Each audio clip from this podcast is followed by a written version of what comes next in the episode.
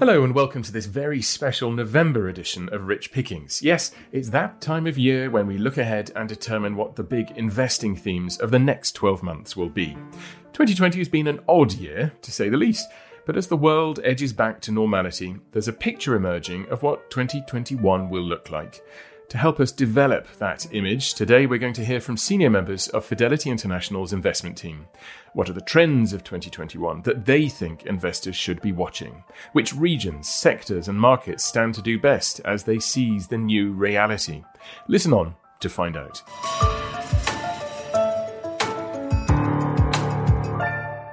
Well, joining me in the UK are Steve Ellis, Chief Investment Officer for Fixed Income, and Anna Stupnytska, Global Economist. And on the line from Singapore is Paras Anand, Chief Investment Officer, Asia Pacific. Welcome to you all. Hi, Thank you. Uh, before we look forward, let's take a quick look back at the year almost gone. A year I'm sure most of us will be happy to see the back of. Uh, Anna, first of all, what's been your most memorable moment of 2020? It was um, at the beginning of March um, here in the UK, watching the Swan Lake Ballet, the Royal Opera House. And it was actually quite amazing because COVID was already around, but it was uh, fully sold out, lots of people, no masks, and it feels quite surreal now. And possibly the last cultural event that It you was. went to in the year. Yes. Um, how about uh, Paras? What about you in Asia? Well, I think Richard it doesn't get more intense than the experience of the first time you you have a lockdown with your children and there are homeschooling and you are based in Asia where space is a premium. It was actually great to to, to see how as a family we found opportunities to making use of all the available space like my son and i playing uh, football on the balcony or we invented the game of balloon tennis or uh, cooking with the with the family. All of these things were I, I think you know made for made for highly memorable experience. And on another level, Richard, I think what we saw in the wake of the George Floyd killing and the Black Lives Matter movement, I think and, and I hope have created a meaningful and lasting change and focus on you know what has been an area within society that has gone uh, uh, too long ignored. So hopefully there's some positive news to come out of that. So a year in which many things have changed, and that's uh, perhaps one of the ones that uh, that we hope will have changed for the for the better. And Steve, finally coming to you, one thing that defines 2020 for you. Um, well, I think on a personal level, has to be sailing around the Isle of Wight with both of my sons. First time we've ever done it together, uh, real bonding moment. Um, but I think for markets, I, th- I think it has to go back to the beginning of March. I think it was around about the 9th of March when we saw that dramatic fall in uh, US Treasury yields, the 10 year yields. If you remember, you know, we started the year with 10 year yields at near 2%. And then just as the, the COVID lockdown started to, to kick in and the realization there was going to be a massive impairment to growth, we saw 10 year yields fall dramatically. And then on that one day in March, uh, we saw uh, like a over 40, 40 basis point decline in 10 year yields to a low of 32 basis points, which is, you know, just off the, off the charts. Um, so I think, you know, that, that signals like the turning point for me uh, for markets where we touch that very low level in, in uh, US Treasury yields. Amazing numbers. Well, um, let's talk about some numbers now, and I guess we're going to come to you. There's been a lot of work by the macro team at Fidelity to forecast growth trajectories in 2021. Not a task I envy you when every continuum, every comparator has been broken, a bit like um, Steve was just highlighting there. So, what are, what are your forecasts for the coming year? I would say that um, there is still a lot of uncertainty around uh, the growth trajectory. And again, it's still dependent uh, on the evolution of the virus and related restrictions, uh, and of course, crucially, on the vaccine uh, rollout, uptake, distribution, uh, among other things such as uh, policy support. Uh, when we look at um, quarterly growth, we expect that things will get worse through the winter before they get better in the spring. Uh, so we're already looking at uh, very slow growth or perhaps even negative throughout Europe in Q4 um, and still slow growth in Q1. Uh, of 21 and then as restrictions are slowly eased we're looking for some acceleration through the spring However, I, w- I would say um, our firm call uh, has been and remains that uh, the vaccine uh, is likely to only see broad distribution and rollout uh, from mid 21 at earliest. Um, so we don't expect uh, the restrictions on mobility to be lifted completely across the world before the second half of the year, and that has implications for uh, activity, uh, which should see some acceleration as obviously economies open up, but not until late in the year. So, jam day after tomorrow, or day after many tomorrows, um, perhaps. Yeah, I wanted to say that um, looking at the overall growth um, for the year, I think the IMF is expecting um, 5.4 according to the latest projections. That's for global growth. Um, I think the risks are actually quite balanced.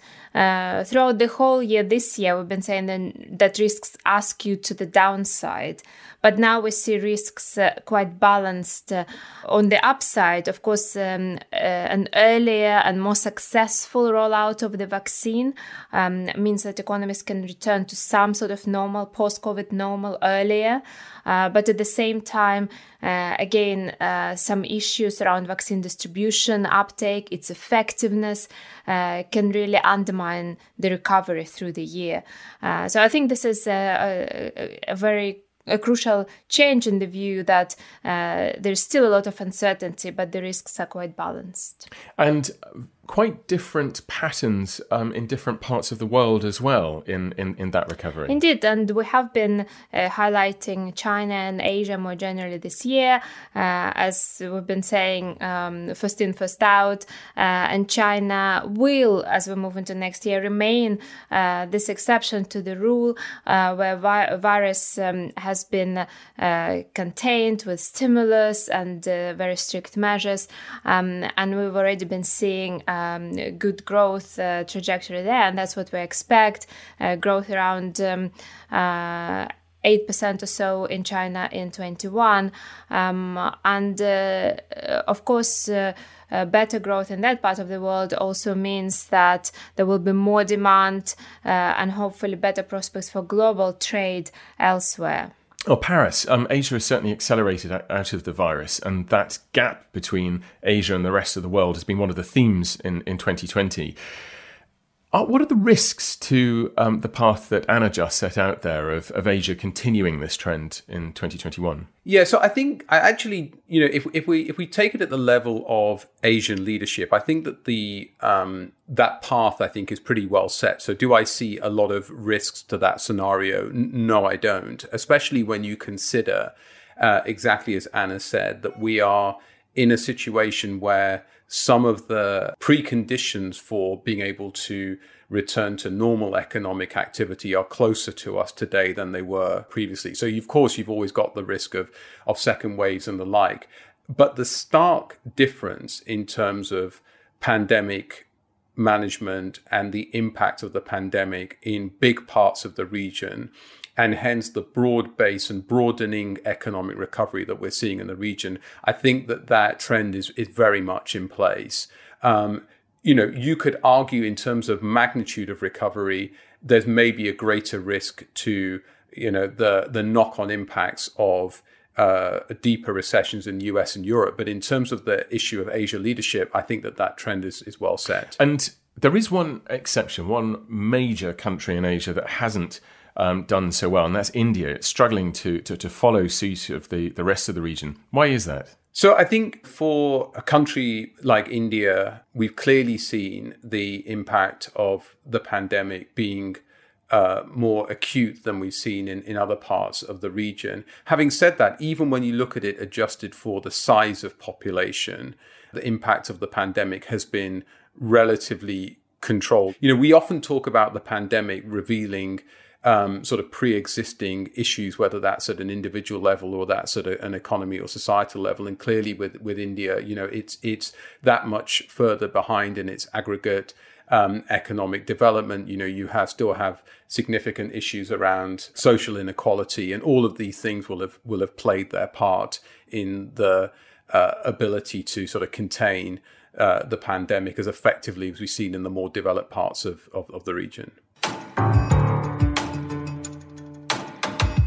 Steve, um, there's been a pattern of extraordinary monetary policy support this year from the central banks, uh, a lot of fiscal policy as well. And we were expecting waves of fiscal policy from the US, but that's been hampered by the election results there, hasn't it? It has to a certain extent, yeah. I mean, we're talking about the stage five fiscal stimulus package here. Um, and you know precisely what the, the size will be. And my best guess at the moment, Richard, is if you kind of probability weight it depending on the makeup of Congress, I think we're looking at somewhere around about $2 trillion or so in fiscal stimulus, which when you think about that, that's about 9% of GDP. And then you add that on top of the existing deficit as well. So we're talking about um, a deficit of somewhere in the region of 15% of GDP uh, for next year. And, and I guess that to a certain extent is contingent on um, the Republicans uh, having control of the Senate. I guess you know if uh, when you think about that for fixed income, the implications, you know, there's obviously you know people have concerns about debt issuance and you know potential pressure on the curve, and and what's what's interesting is that that you know the Treasury have actually pre-funded a lot of this already. Um, in fact, this year they they've raised about three and a half trillion dollars in Treasury issuance. Um, so a lot more than it planned to do. And as a result, what they've done with the excess is they've actually parked it on reserve of the Fed, the, te- the Treasury General account. There's one and a half trillion dollars of excess amount of money being held at the Treasury. And so what they've said is that they're going to draw down about 850 billion or so of that money at the TGA in the next few months. Um, and, and also use, um, some, I think 650 billion or so for pre-funding of the fiscal deficits for next year. There's some potent um, monetary and fiscal stimulus in the pipeline here, which could be very good for markets. And Anna, I know that you've done a lot of work on this and the expectations and the makeup of, of Congress in particular and the impact that that would have on the ability of a, of a Biden government to, to spend at different levels.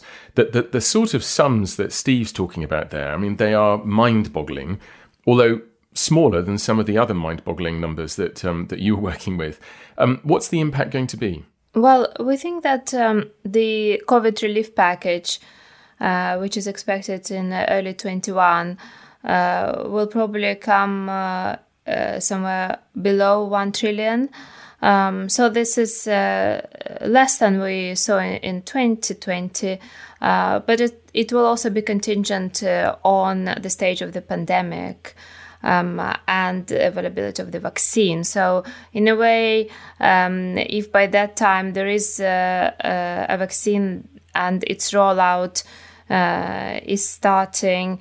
Uh, to the vulnerable groups, there will be less incentive uh, for the Congress to pass that stimulus. So I think it still depends. And and again, I think that uh, the COVID relief stimulus is not uh, for generating recovery. It's more for helping, as we know, helping uh, households and corporates. However, um, if we do see uh, some spending on infrastructure uh, or perhaps some uh, green related investment, this is the kind of investment that has uh, longer term sustainable impact for growth. And in the US, especially given the state of infrastructure, that would be very meaningful.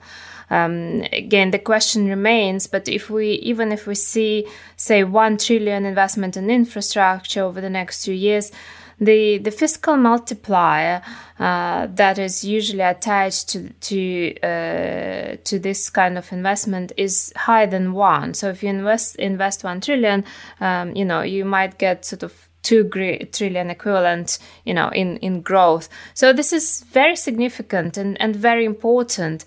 But again, it's not something that uh, will immediately boost growth and will immediately boost inflation. Ah, well, thank you, because that was the point I was hoping you were going to come on to. Because um, we, we have talked about inflation in this podcast um, before in September to both of you, actually, Steve and uh, Anna, about what the prospects were for inflation, which is Steve, um, what you were edging towards, or disinflation, and Anna, that was that was your view um, over the, the short and medium term. Um, have your views changed since then? Because, um, Steve, you mentioned there about money supply. Yeah, no, my, my view hasn't changed. I do think um, inflation is going to be in the pipeline. It may, it's hard to imagine actually right now because there are deflation forces in play. I totally accept that. But, uh, you know, when, when I look at, so for example, 10 year break even inflation in the US now is at 1.7%.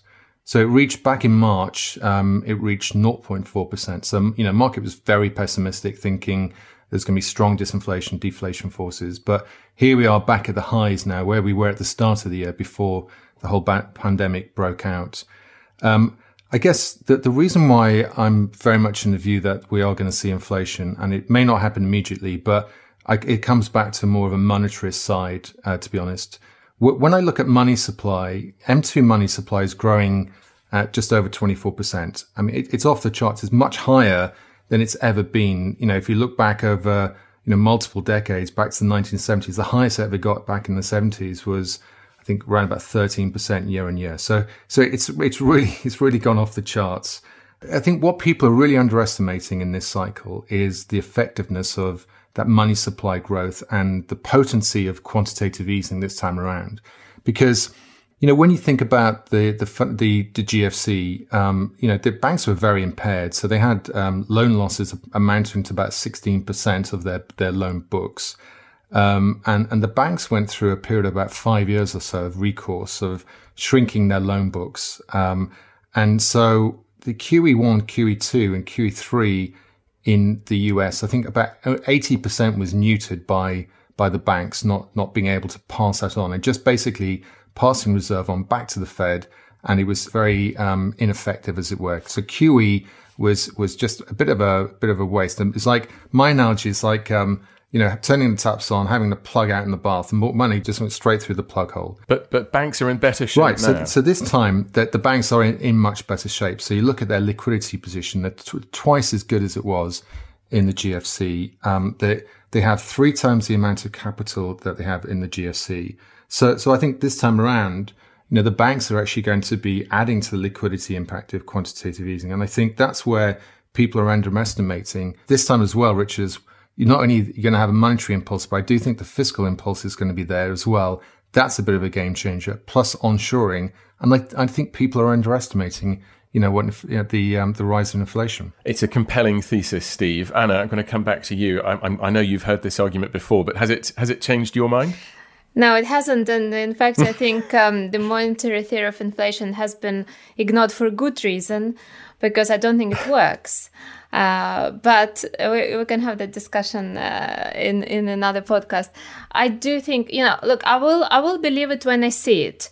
Um, I think that fundamentally, it will be still incredibly difficult for central banks to generate increase in inflation on a sustainable basis um, at least given the, the near term policies in place.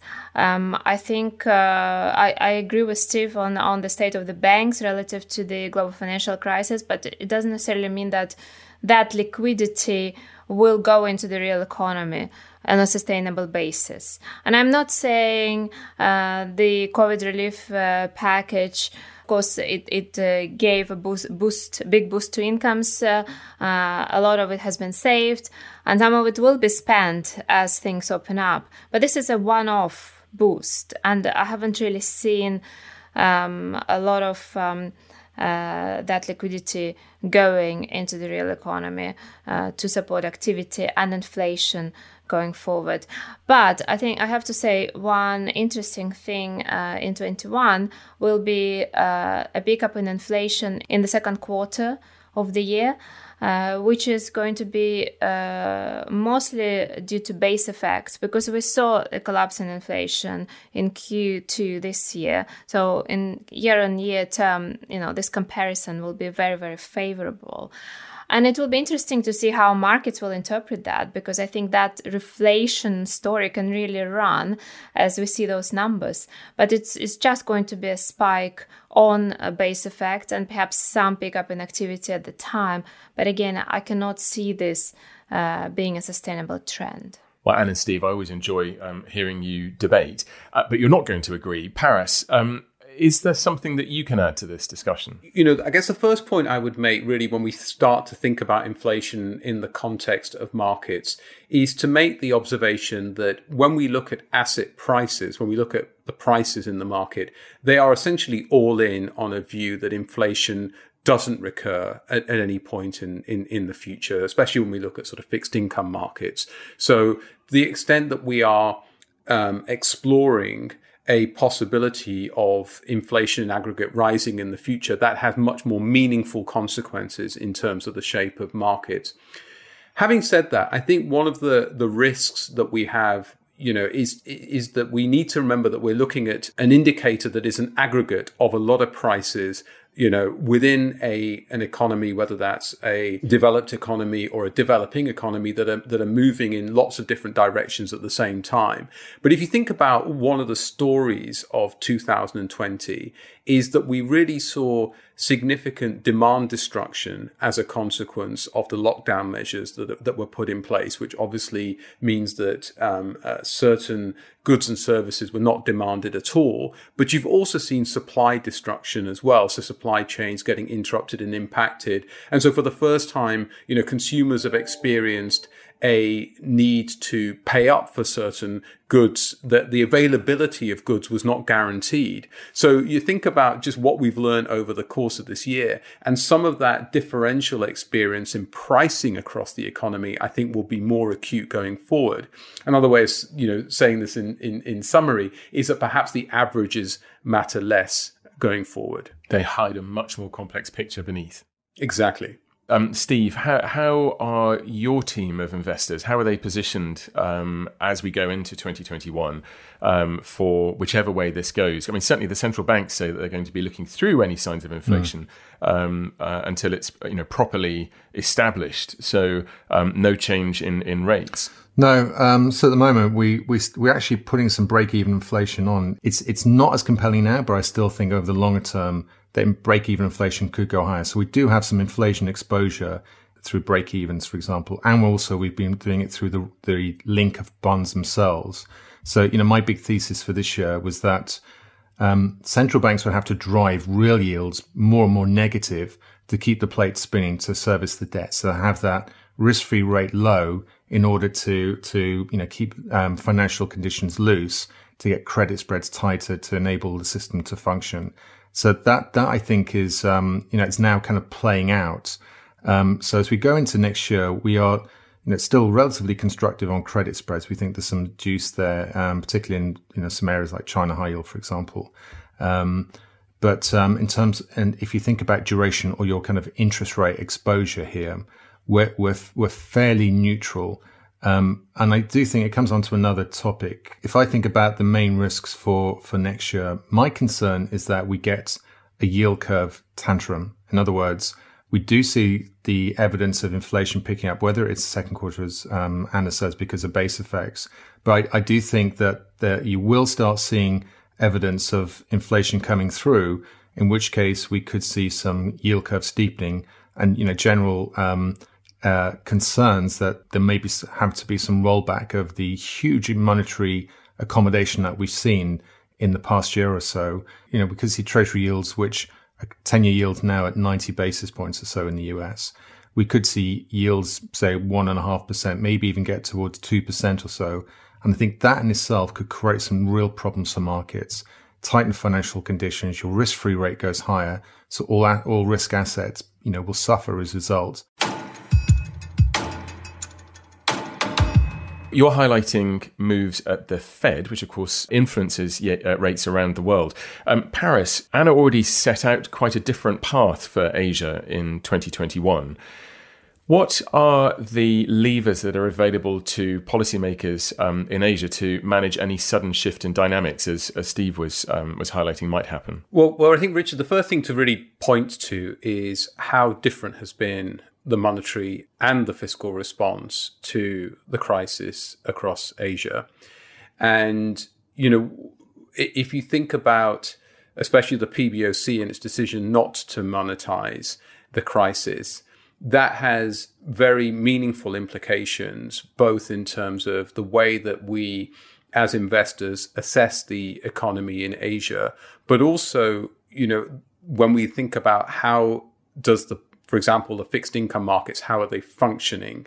You know, one of the consequences of um, extensive uh, market intervention by other central banks globally is that some of the characteristics of fixed income markets and the diversification that they often offer portfolios has broken down in that process. But that's not very much not what we see in uh, around the region. So if you look at, uh, for example, the onshore China bond market is functioning like a normal uh, bond market. So I think that that in itself will create and stimulate demand, especially for foreign capital, to be able to sort of access um, not only the yields but the diversification that that market offers. What about though? The high levels of debt because um, when you've got central banks printing money, you've got um, governments um, borrowing enormous amounts to um, prop up economies. What effect will that have on um, on economies in 2021? I mean, in, in Asia, and then I'll, Anna, I'll come to you for the for the rest of the world. So, so let's let's let's, let's take a step back. Richard, with your question, and sort of just try and ask ourselves the question about, you know, what are we seeing emerging, you know, over the course of 2020. And what you can clearly see is that a decision, for example, in big parts of Asia, not to um, undertake these levels of monetary or fiscal stimulus mean that there is a much greater confidence and ability to have a cycle play out. Whereas actually, if we look at places like the US or Europe, there's a level of you know a need to want to support economies in the short term even support the markets in the short term. There is an aversion to the you know to having a sort of a negative cycle. And to me that that sort of speaks a little bit not just to the differences in economic strategy but the differences in political environment. You know if you are in, as we know, uh, sort of president of the United States, you know, you're constantly looking at your approval ratings. You're constantly looking for that need to be considered sort of popular. Um, whereas, you know, that doesn't exist, you know, in, in other parts of the world across Asia, you know, even in, you know, like Singapore, where you have a sort of procedural democracy, or even when you've got sort of what I would say are still, you know, gold standard sort of democracies in different parts of the region, governments still have a I would say, a longer range mandate with the ability to take somewhat sort of unpopular decisions in the short term for the benefit of, of, of long term good. And, you know, I think one of the interesting aspects of the economic strategy that we're seeing in places like Europe and, and, and, uh, and the US is that once you start down that road, it's very difficult to kind of to, to, to, wind wind your way back from it. So a time of great bifurcation, perhaps, in the paths that um, that these two two areas are taking. And Anna, the impact of the, the debt overhang, um, the, the vast amounts of spending that eventually will have to be recouped, will it? So I think the one of the biggest lessons uh, after the fin- uh, global financial crisis uh, that was learned by the policymakers is that. Um, uh, austerity is not politically popular, but also it doesn't necessarily work at the time when uh, you still have uh, a significant uh, output gap. So you need to wait for the economies to recover uh, before potentially uh, trying to tackle those debt levels. So I actually think that in the sh- in the shorter term, you know, next year we're talking about next year, there won't be much focus on the levels of, of debt. No, but my, my point is because you're right, it's a change in ideology almost. Um, you know, the IMF, um, World Bank meetings that was you know one of the big themes. Don't worry about austerity, which was um, you know a, a, marked change from their old tune. But but Steve, um, at some point these levels of debt will come back to, to bite us unless they get written off. Will be some sort of debt jubilee.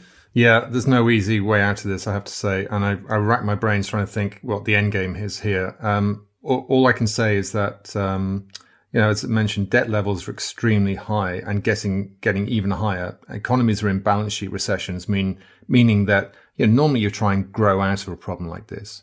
Um, that nominal GDP, your denominator would be high, and so you can reduce your debt. But we have zombified economies partly because we've seen you know government debt increase very sharply in debt levels, private and public sector debt.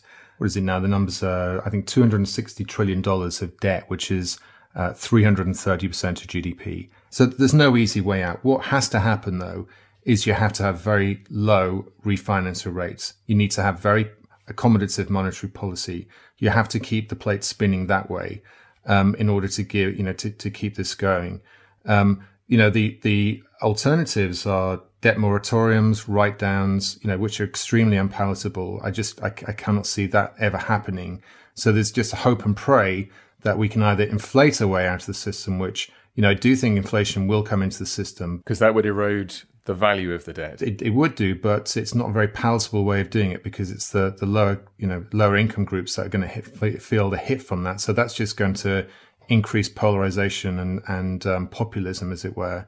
Um, so, so I think um, the other way that they're going to do this is there's going to be, you know, eventually. Well, in fact, we're probably already there. Is MMT, modern monetarist theory. You know, we need to monetize debt, and central banks will take it on their balance sheets, and we'll go get into this ever increasing, you know, vicious downward spiral where debt levels will will just get even higher. They'll go on central banks' balance sheets. Yields will stay extremely low, barring the taper the yield curve tantrum I'm talking about next year, which I think will be very temporary because central banks will have to come in and do yield control. It's going to be low rates for a long period of time. I just want to say that um, uh, the current hope of the policymakers is, I think, is uh, to actually have somewhat higher inflation above the target and uh, keeping um, uh, real rates uh, deeply negative, which would generate higher real growth. And the combination of high inflation and high growth uh, should, in theory, help inflate away some of the debt. But at the same time, with with the Fed's new framework, for example, where um, they want to keep uh, to aim to keep unemployment very low, that should also uh, that growth should benefit low income. So this is a very hard, very very tricky equilibrium to get onto. But this is the current hope of the policymakers. Well, let's hope they get it right. Um, we're going to stay on that theme, though, of inflation and looking at one specific asset class and how it approaches that um, that challenge. Real estate has faced some unique challenges during the pandemic. Retail premises have been closed, offices shuttered, and hotels have lain dormant. I caught up earlier with Fidelity's head of real estate, Neil Cable, and started by asking him if 2020 would be the year the office died. I think there was a period when uh, we were all nervous that that might well be the case, but I, I, think we've all calmed down a bit, and a lot of people are now very desperate to get back to the office and see their colleagues and so on. And I think uh, broadly the consensus in the real estate industry, which which I agree with, is it's not it's not the year the office died, it's the year that uh, some of the things that were already happening got rapidly accelerated. Working from home being a, a good example and also um, that you know we'll, we may look back on this year as being the year when it was the catalyst for certain things happening, like redesigning of office spaces to to accommodate more collaborative space, etc. So offices aren't dead. We still need somewhere to to come together, um, either to um, build relationships with um, with colleagues or the creative aspects of working together. What does the future of the office look like then? I, I almost think of it that the, the disruptive trends themselves got disrupted this year. And, and people forget that, you know, working from home was already increasing by three to 4% per year. You know, for a long time, we've been getting rid of cellular offices and working in open plan. Most new modern offices do have collaborative space, breakout space where you can hunker down with your colleagues for a quick chat rather than have to book a meeting room and so on. Um, but boy, did all of those trends really get disrupted. You know, all of a sudden, instead of three to four percent per year with working from home being at the margin, 90% plus of us were doing it. And actually, a lot of times in the past, when um, there has been disruption to the way offices have been used, for example, the move from the move to open plan, um, what has actually happened is the aggregate demand has subsequently increased.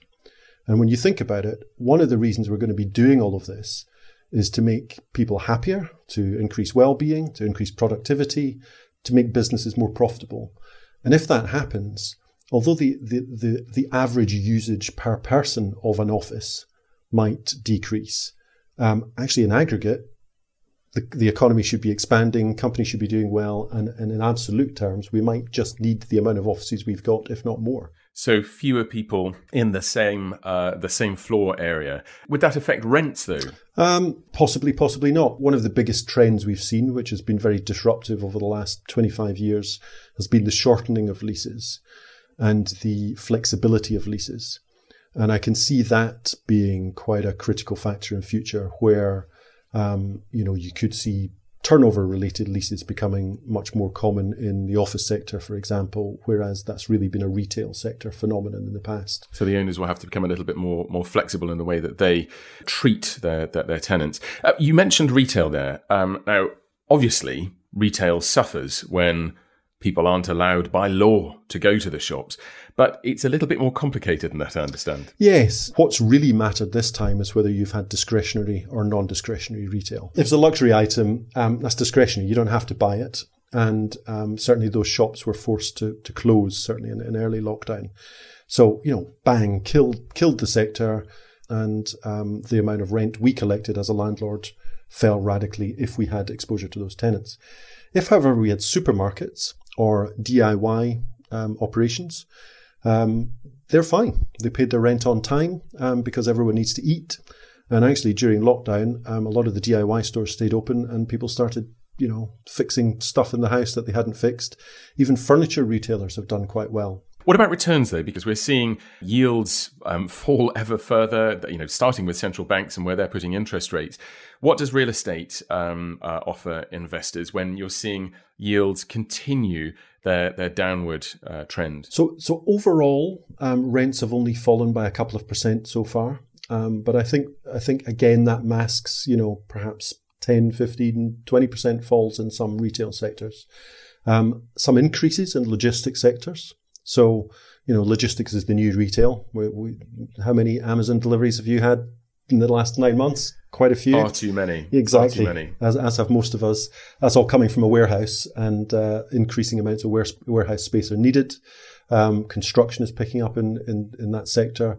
Um, so that's actually quite a buoyant part of the market. And in answer to your question, what, what does it offer investors? It still offers investors a relatively high yield compared to bonds and similar to equities in some cases, but with certainly as perception is that with a lot less risk and a lot less volatility.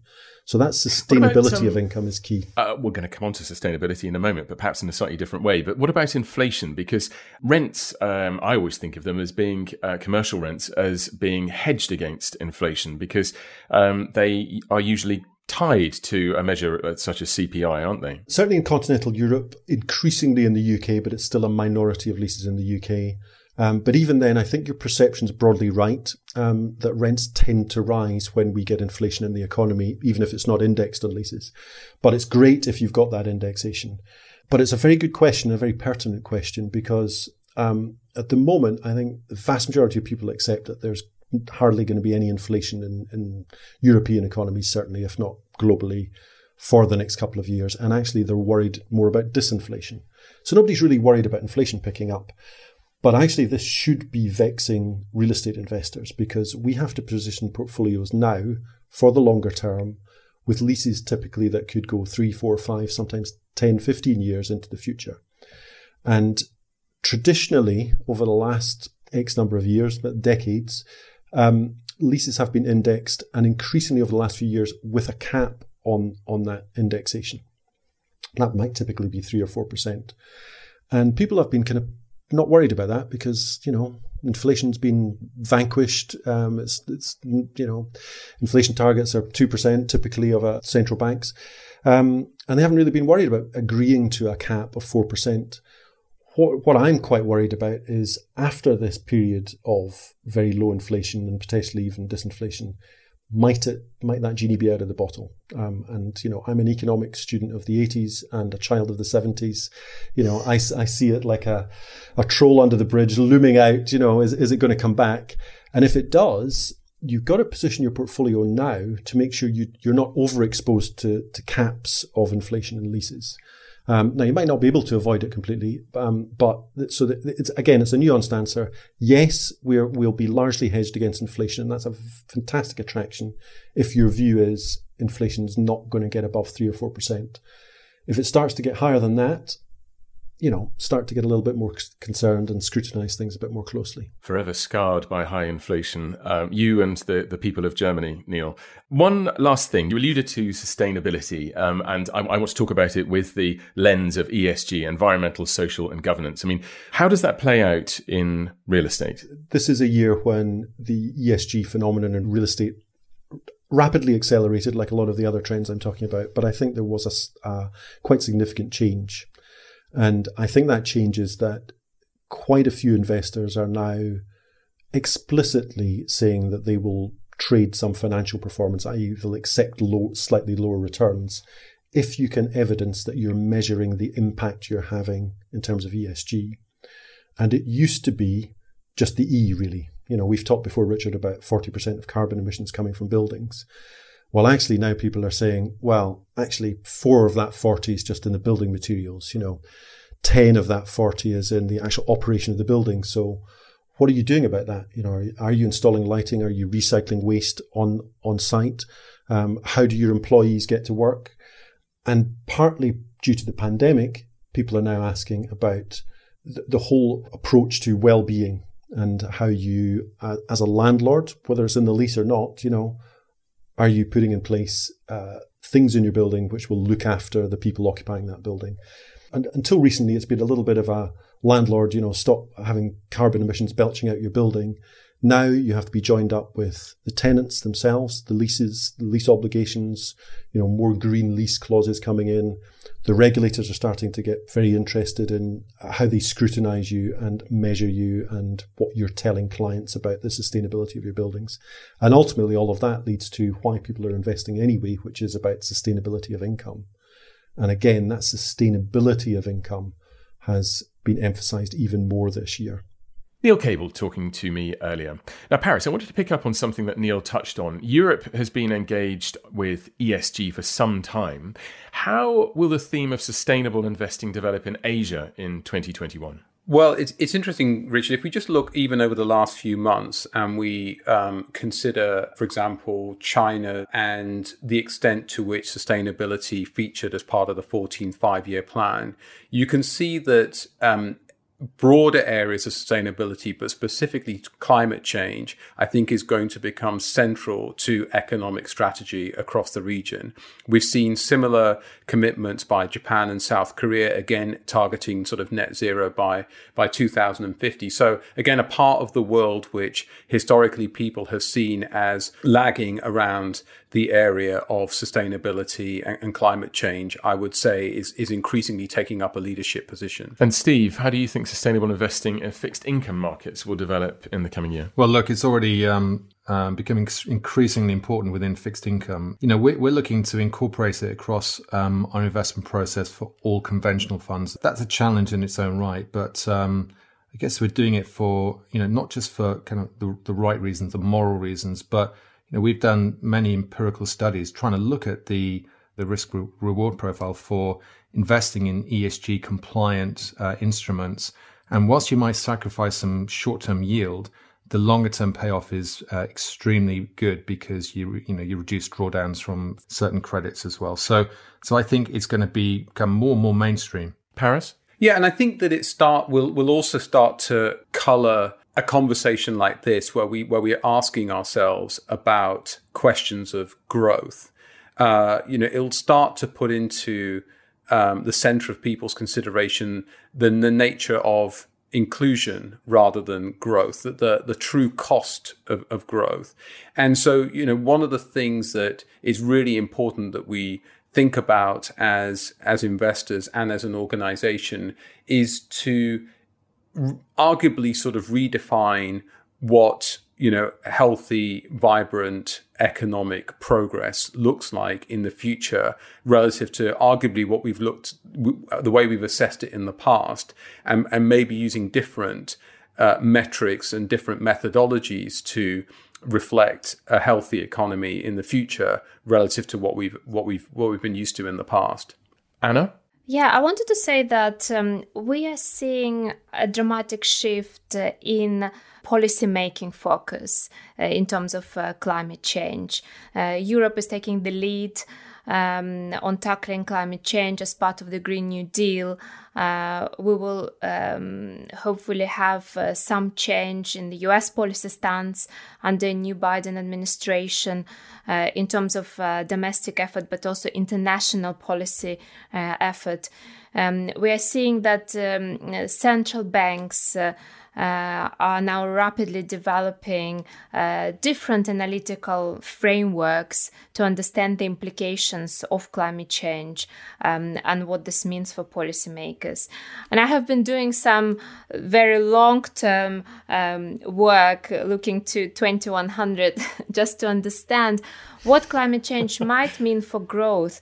And um, with or without mitigation. So, if there's no mitig- mitigation effort, or if we do have some mitigation efforts earlier or, or, later, it will have dramatic implications for growth across the world, for inflation, but also for asset allocation.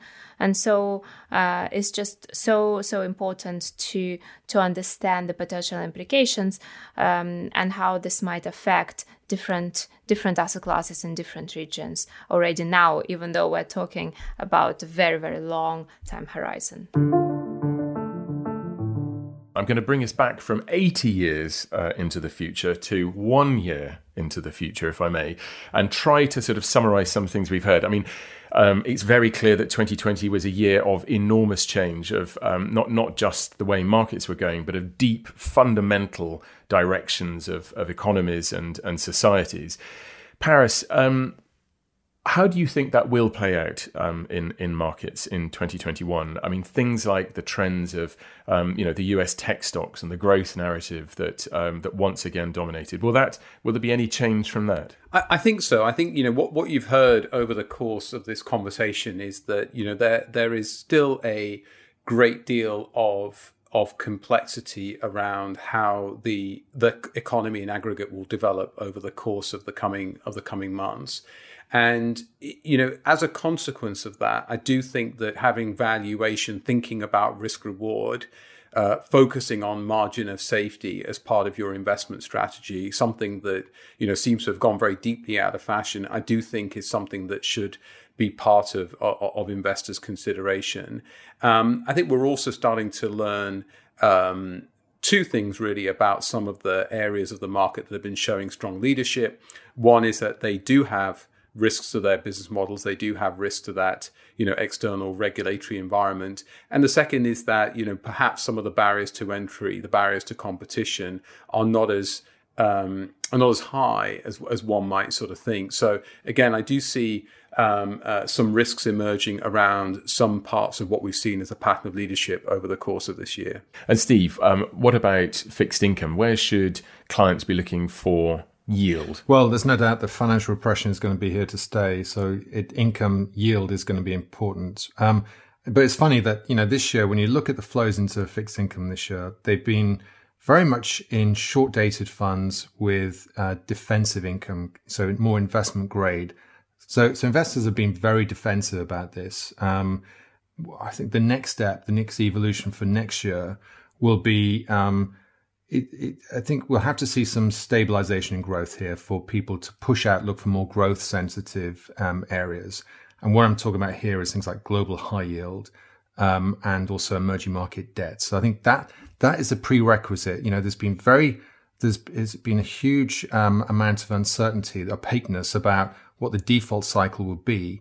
Um, there was a huge amount of defaults priced in to five-year cumulative swaps, de- um, credit default swaps you know, pe- people were thinking back in March that uh, 25% of the um, US high yield market would go into default in the next five years. Now that's in the teens. So I think as growth stabilizes next year, I think you'll see more um, search for income, not defensive income, but more, you know, go for higher yield. And the one area which I think will be very um, beneficial, will benefit from this is emerging market debt, because I think you know that's going to benefit from a weak dollar, which I think is in, is set in stone now, and also from some stabilization and growth. Okay, and we're almost out of time, but Anna, I'm going to ask you to leave us with some bright spots in the global economy in 2021. Where are you looking for a bit of uh, a bit of optimism? Well, I think uh, controversially, uh, it might be UK and European equities. Um, uh, Paras mentioned valuations, and uh, you know these are the two regions where valuations uh, have been extremely low. Um, the UK might benefit from some clarification to the Brexit saga, uh, but also the benefit from the pickup in global growth and uh, more service oriented economies, um, such as the UK, will benefit from uh, easing of those mobility restrictions. So I think, quite controversially, these um, regions can do quite well. Thank you, Anna, for that summary. And that brings us to the end of this podcast. Thank you to my guests, Anna Stupnytska, Paras Anand, Steve Ellis, and Neil Cable. You can read the full 2021 outlook from Fidelity's investment teams online at fidelityinternational.com. The producers were Seb Morton Clark and Sophie Brody, with technical support from Alex Wilcox and Madison Fletcher. From all of us at Fidelity, goodbye.